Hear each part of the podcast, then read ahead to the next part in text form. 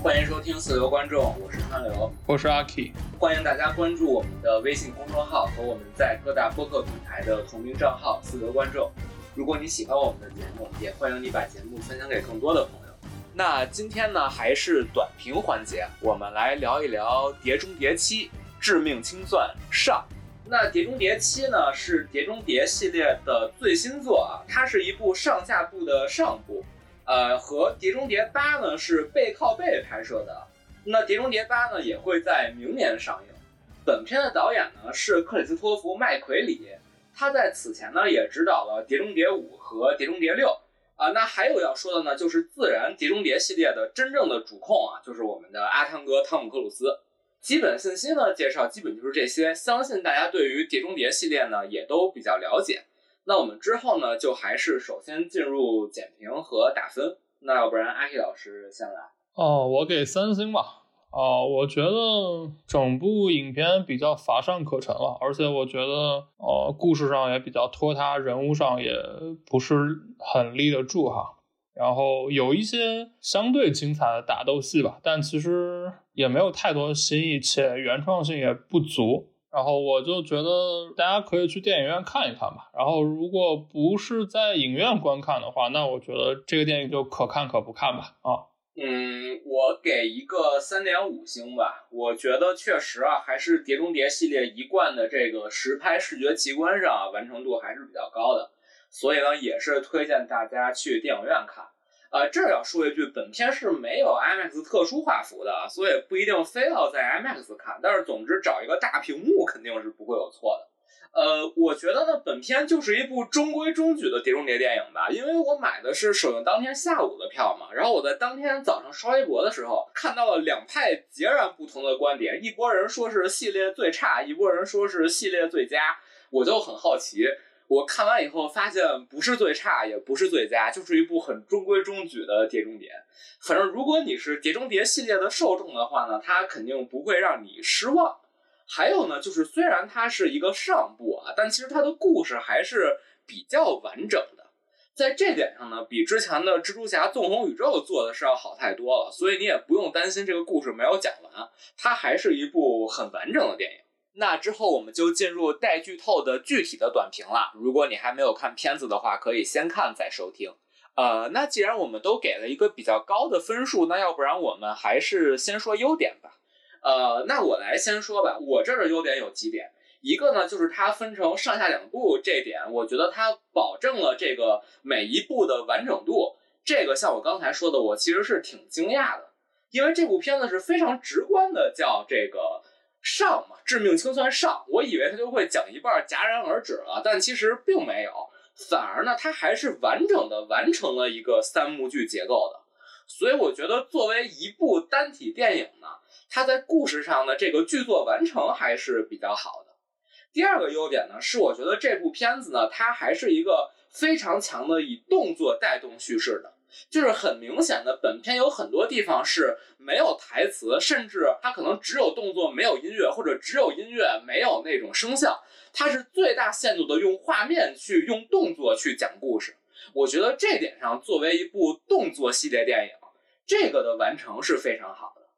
然后还有第三点呢，就是我觉得这片子把女性角色拍的都挺好看的。呃，其实这片子是有漫威梗的，因为两个新任的这个《碟中谍》系列的女郎呢，一个是。漫威里的这个卡特特工，还有一个是漫威里的螳螂女，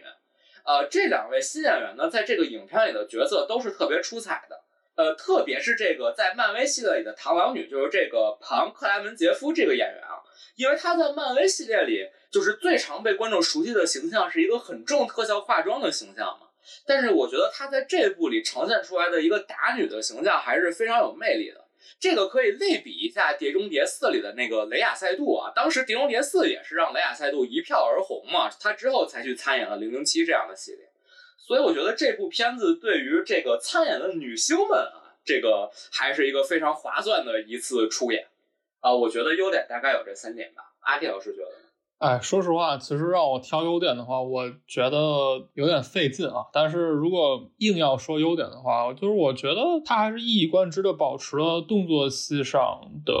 相对精彩吧。我觉得，然后包括这个摩托车跳悬崖、跳伞的这种戏份，包括在这个火车上的打戏，我觉得还是完成度很高的吧。而且包括一些飙车戏吧，我觉得就是你在电影院看的话，它确实看起来还算是比较爽吧。啊，然后另外，我觉得可能如果硬要找优点的话，我就我觉得他把这个反派给设计成了一个所谓的 AI，虽然它的处理不太好啊，但是它至少还在这个上面与时俱进了一下吧，这可能我觉得也算一个小优点吧。就是如果硬要找优点的话，除此之外，我觉得其实说实话，我觉得找不到太多让我特别耳目一新的地方哈。呃，好的，那我们之后就进入缺点环节了。那首先，我想就着阿 P 老师刚才说的 AI 这一点，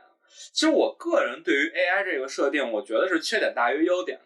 呃，我觉得首先是因为 AI 这个设定这两年在商业片里有点同质化了，就很多电影都在讲这个事儿，就是所谓的这种什么天网嘛，包括像之前的那个《美队二》里，就最开始就说了一个这种预测所有人的这种走向的一个 AI，然后包括像那个《速激》系列里。也出现过这种 AI 的大 boss，然后还有一个很扯淡的点是，我觉得《碟中谍》系列它的特点就是所谓的高科技道具嘛。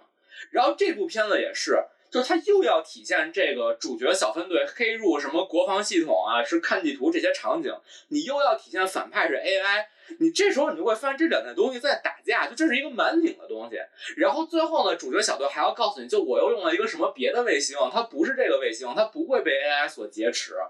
但是我觉得这个这呈现出来的这个东西就非常的拧巴，而且感觉又很弱智。就你觉得这个 AI 的能力好像也没有那么强，就主角们还是可以采用一些高科技的设施去达成他们的目的。所以说呢，他又要保持《碟中谍》系列的传统。那你既然要保持传统，你就要让他们去搞这些高科技的东西。那这样的话，你又显得这个 AI 不够强大。所以我觉得在这个核心的反派设定上是有点这个问题。对，这个就是我觉得他就是处理的不够好的地方嘛。就是他虽然用了一个这样的设定，但其实处理的不好，而且其实说实话都经不起推敲了。就是你你换了一个卫星，这事儿就过去了嘛？这事儿其实完全经不起推敲，只是哎。观众可能也不会太多想，但如果他多想的话，那就就像你说的嘛，这其实是在打架啊，这其实是在打架。就是如果他没有这么牛逼的话，那就你就没有必要这样去设计他，对吧？哎，是的，就是我觉得他没有很好的运用 AI 这个设定吧。就虽然它的动作戏可能给了我们一些新的想象力的奇观，比如说那个摩托车跳悬崖，但是这个 AI 的设定其实和其他电影里的一样啊，都是一个浮皮潦草的一个概念先行的一个设定，它没有去发挥这个 AI 的潜力，去真正体现一个 AI 的危险性和它的这个人机对抗的这样的一种别出心裁的一个新意吧。它最终其实还是安排了一个 AI 的代理人。然后去把它变成一个人和人之间的这种打斗了，那这个其实就有点浪费这个高概念的设定。然后我觉得第二点呢，就是这个片中的这个武戏啊，就有一场我特别不能接受的，就是那个威尼斯那一场，最后这个两个女主二选一的那场戏，就怎么这时候大家就突然开始中世纪肉搏了呢？就你说，因为现在是 AI，咱们卫星都不能用了，然后这些国家安全机构都开始这个手算了，然后用蒸汽火车了，我觉得都 OK 吧。但是你怎么这时候连枪都不用了，然后就开始拿刀就开始划来了？这我真是有点没看懂。我觉得那场戏特别的尴尬。哦，这其实不光是这一场戏吧，然后在非常多的一场戏里边，给我的第一反应就是我说，哎，大哥，你们的枪都去哪儿了？呃，包括在火车上也是。就是大家都不拿枪了，是吗？阿汤哥，你上火车不拿枪吗？这好像就是你在威尼斯要去参加那个所谓的晚宴哈，你肯定要搜身，不允许你带武器进来，然后你又从那儿赶紧出来了，就是你你你不拿枪。呃，暂且我就就是划拉过去了，就是我不多思考，这还有一定的合理性，是吧？对对对对，但是其实你如果这个好好思考一下、推敲一下的话，其实也也也不合逻辑，对吧？你那么多队友，对吧？你之前你们的这个计划都那么的周密，对吧？这个时候连拿个枪都已经安排不了了吗？对吧？而且还有是你正派不拿枪，你反派总该拿枪吧？就那螳螂女，还有另外一个小弟把阿汤哥堵在那个走廊里，然后仨人就开始就叶问了，就哎，我这真是没太看懂。对，这当时我都看傻，我都把你堵在那儿了，我一枪都把你解决掉了嘛，对吧？哎，我没枪啊，然后我现在就是跟你搏斗啊。而且他还说了，AI 算出来了，这个伊森是一个威胁。就是 AI 觉得阿汤哥可能会赢，那你 AI 直接安排个杀手把阿汤哥干掉不就完了吗？他可能是想致敬一下徐浩峰老师的这个师傅。好吧，哎，好吧，这圆回来没没法说话了。可能汤姆克鲁斯并没有看过师傅，谢谢。啊，好的，那你接着说。就还有一样的嘛，就是火车上那场戏嘛，对吧？就是阿汤哥去执行这么重要的任务，身上不拿武器嘛，我就没懂，就没懂。然后两个人就扒在火车上，在在那儿徒手格斗，对吧？就是你正常情况下徒手格斗没问题，对吧？但是你还是得在之前给一个合理的解释嘛。两个人的枪都掉了。打掉了对方的枪，对吧？这是在我们动作戏里面经常看到的嘛，没有办法徒手搏斗。但是他这个是上来就开始徒手搏斗，那我就觉得这个太搞笑了啊！哎，这段也致敬了我们一个这个优秀的国产电影，就是《天下无贼》啊。对我当时看的时候也想到了《天下无贼》。哎，所以这个阿汤哥还是很重视中国市场，而且观影量非常的大。哎，好的好的，那你对下次问一问阿汤哥，看他有没有看过这两部你说过的片子哈。另外有一点啊，就是在我看来，这个不是很满意的一点，就是刚才我们其实都已经谈到了，不管是我们戏谑也好啊，开玩笑也好啊，但是就是你在整个观影过程当中有很明显的似曾相识感哈。然后这个不信大家可以去网上找一找啊，就是网上有网友总结出来了图哈，就是非常多剧情里边的动作设计啊，在可能二十年前成龙的电影里边都出现过啊，然后包括车戏哈，两个人阿汤哥和女主啊，他们换位。两个人扶着方向盘开车，然后又把方向盘拿不下来，阿汤哥直接把方向盘蹬下来，拿着方向盘走了。这戏这都曾经在成龙的电影当中出现过，观众都有总结哈。虽然好像也说阿汤哥本身就是成龙的粉丝哈，但是我觉得你大量的 copy 和模仿曾经动作片里边的桥段和情节和动作设计的话，那我觉得你作为一个好莱坞顶级制作的电影来讲的话，它其实是不太合格的哈。另外还有一点就是，作为我个人观影过程当中比较不适应一点，就是我觉得整个电影太拖沓了啊！这个电影两个半小时哈，就是我觉得完全可以剪到两个小时之内啊！就是我觉得文戏特别的不知所云啊，尤其是就是威尼斯聚会的那场戏，说实话，我我现在都没太明白那场戏到底是啥意思。就是你把所有人，然后把不同的势力都聚集在一起，然后大家各说各话。但是我最后就没太明白这场戏它到底是一个啥目的，且我都没太明白他们之间这个人物复杂的纠葛，包括他跟女主的一些戏哈，也包括刚才你提到的，就是在威尼斯里边两个女主跟那个最大的反派打斗的那场戏，我都有点不知所云。另外就是除了文戏的拖沓哈，我觉得武戏也有一些拖沓，就是里边阿汤哥真的好累啊，我看我看着都累，我觉得他跑的实在是太多太多了。他长时间的奔跑戏，就是超过三十秒以上的奔跑戏，至少得有三四场啊，我觉得这个完全没必要。不仅没有把它的节奏起到一个推动的作用，反而是让可能本来比较紧张的打戏。节奏一下给掉了下来啊！这最典型的就是威尼斯那场戏嘛，就是一边是这个女主已经在桥上和那个反派就在打了，然后切到阿汤哥就是在跑，没懂，而且他那个光给的也挺奇怪的。还有就是你刚才说的那场，就是威尼斯的那个晚宴的那场戏嘛，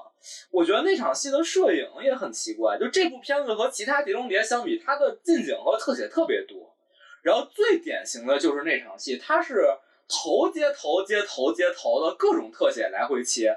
然后人物的位置关系也不清不楚，而且他应该是来回跳轴，我觉得对，来回跳轴，而且人物的位置关系也不清不楚的。就是咱们说一般拍这种谈判戏啊，我们最好是要在轴线上去架构一个人物阵营。但是你这个片子在那场戏感觉就是一个大杂烩，就是是的，是的，大家你看你，你看你，你看你，也不知道谁跟谁是一波的，然后轴线又很混乱，所以剪辑出来的效果就是各说各话，也没有看出任何的位置关系。然后电影语言是并没有帮助这个剧情的叙事，反而还让这个叙事变得更加混乱。我其实理解他来回跳轴，来回这么近景切，就是他想以镜头语言来彰显这个多方势力的复杂嘛。但是他没有表现好，你至少先给个全景吧，给个比较清晰的全景，让大家把人物关系、位置关系给搞懂了，再你这么拍，我觉得这还合理一点。就是你上来就这么拍，我就觉得你这有点太混乱了，这就有点像这个早期的香港电影啊。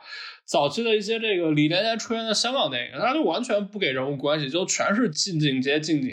特写接特写，然后人物关系、位置关系、事件关系全都是混乱的，就是他完全不在意这个东西，他觉得就怎么热闹怎么来。但是你作为一个顶级制作的好莱坞电影的话，你这么拍的话就有点太糊弄事儿了。是的。另外就是我觉得在人物的设计上，我觉得有比较大的欠缺吧。当然，其实作为《碟中谍》系列。这样的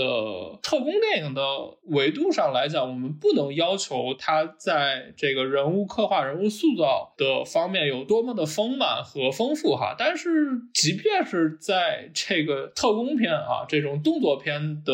范围内去要求这部电影的话，我觉得他的人物也都未免太过单薄了一点啊。就是他所有的人物其实都是工具人哈，尤其是他的女性角色哈，就是我完全不知道这些。尤其是两个女主角，他们是过来干嘛的？另外就是上一部的女主，就是丽贝卡·福格森扮演的这个角色，就是我也是对她的人物动机非常的疑惑，而且她就是我觉得她的开始和结束，在我看来都特别的莫名其妙啊！包括这两个女性角色跟汤姆·克鲁斯，就跟阿汤哥的感情或者他们的关系，其实我觉得也都是非常的奇怪的啊！所以我就对他的这个人物刻画。呃，尤其是两个女性角色的人物刻画，非常的不满意哈。就是我觉得什么都没说清楚。是的，就是伊尔莎这个角色，她一开始出场呢，你还特意给她写了一个假死，然后又马上说这人又没死，然后这人最后又上来送了一个便当，就我不太明白。首先那个假死那场戏为什么那么安排，我就没明白。然后其次呢，就是他最后这个送便当的这个死的也不明不白，但是我觉得有可能啊，这个角色会在下集给复活出来。我我猜测啊，我大胆预言一下，因为他都没有出现尸体嘛，就可能是他们骗 AI 的，我猜的。但总之吧，就这部的剧作完成上，这个就是丽贝卡·福格森演的这个伊尔莎的角色，那真是纯纯的工具人，就动机非常的迷。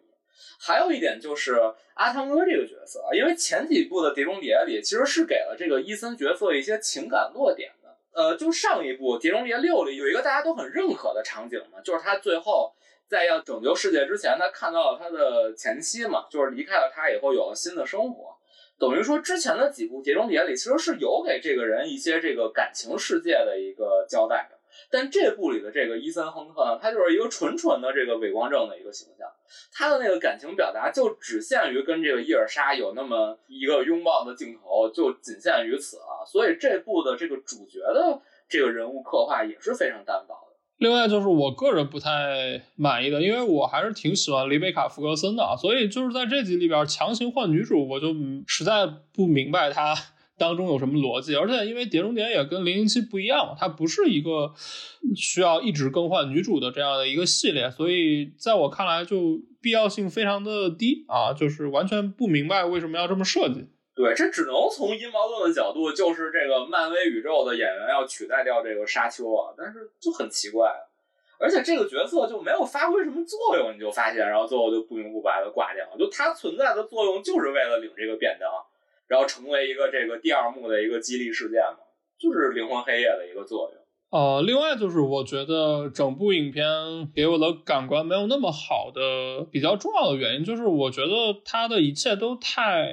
老套了。就是都太传统好莱坞的套路了，就真的是没有任何新意啊！虽然我就觉得最后那个扒火车那场戏拍的还有点意思吧，但是除此之外，真的一切都太老套了。就是我们哪怕是对比一下《零零七》哈，就是虽然我也不觉得上一部《零零七》有多么的好啊，但是至少他还是想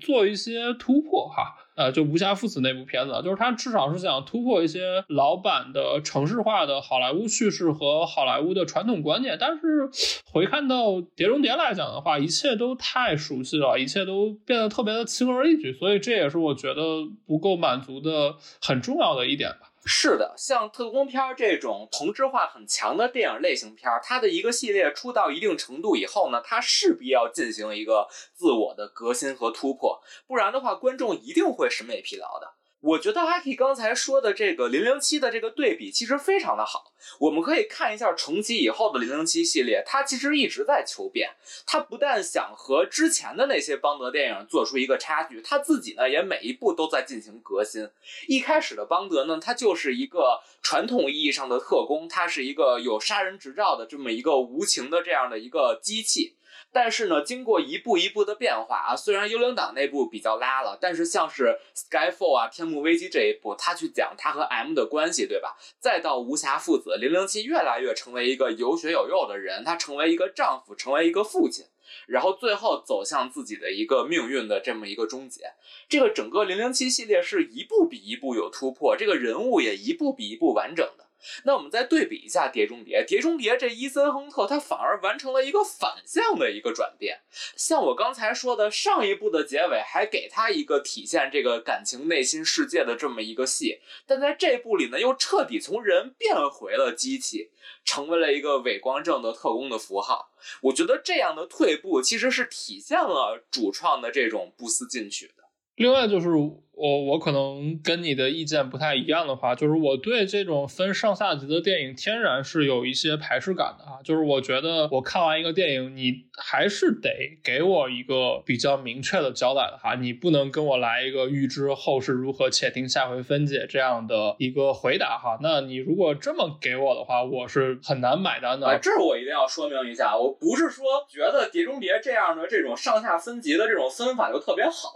我只是想说。碟中谍很厚的，它明确的告诉观众这个是 Part One，这个是上部，但是呢，它还是给了观众一个比较完整的故事。而反观蜘蛛侠，是他根本没有告诉观众这是上部，但是他在中间戛然而止。所以我觉得蜘蛛侠那个是对观众的一个诈骗，而碟中谍是就是物未言之不欲也嘛，就我已经告诉你了，然后我还给了你一个完整的三部剧，所以我觉得这个是比较值得表扬。但是我个人也对于这种大片分上下部，我自己也是不太买账的。就我觉得这真的没有必要这样，而且现在很可怕的是，这种大 IP 全在这么做。我们看这个隔壁的速激系列也是嘛，那本来说要分上下，现在又要分什么上中下三部，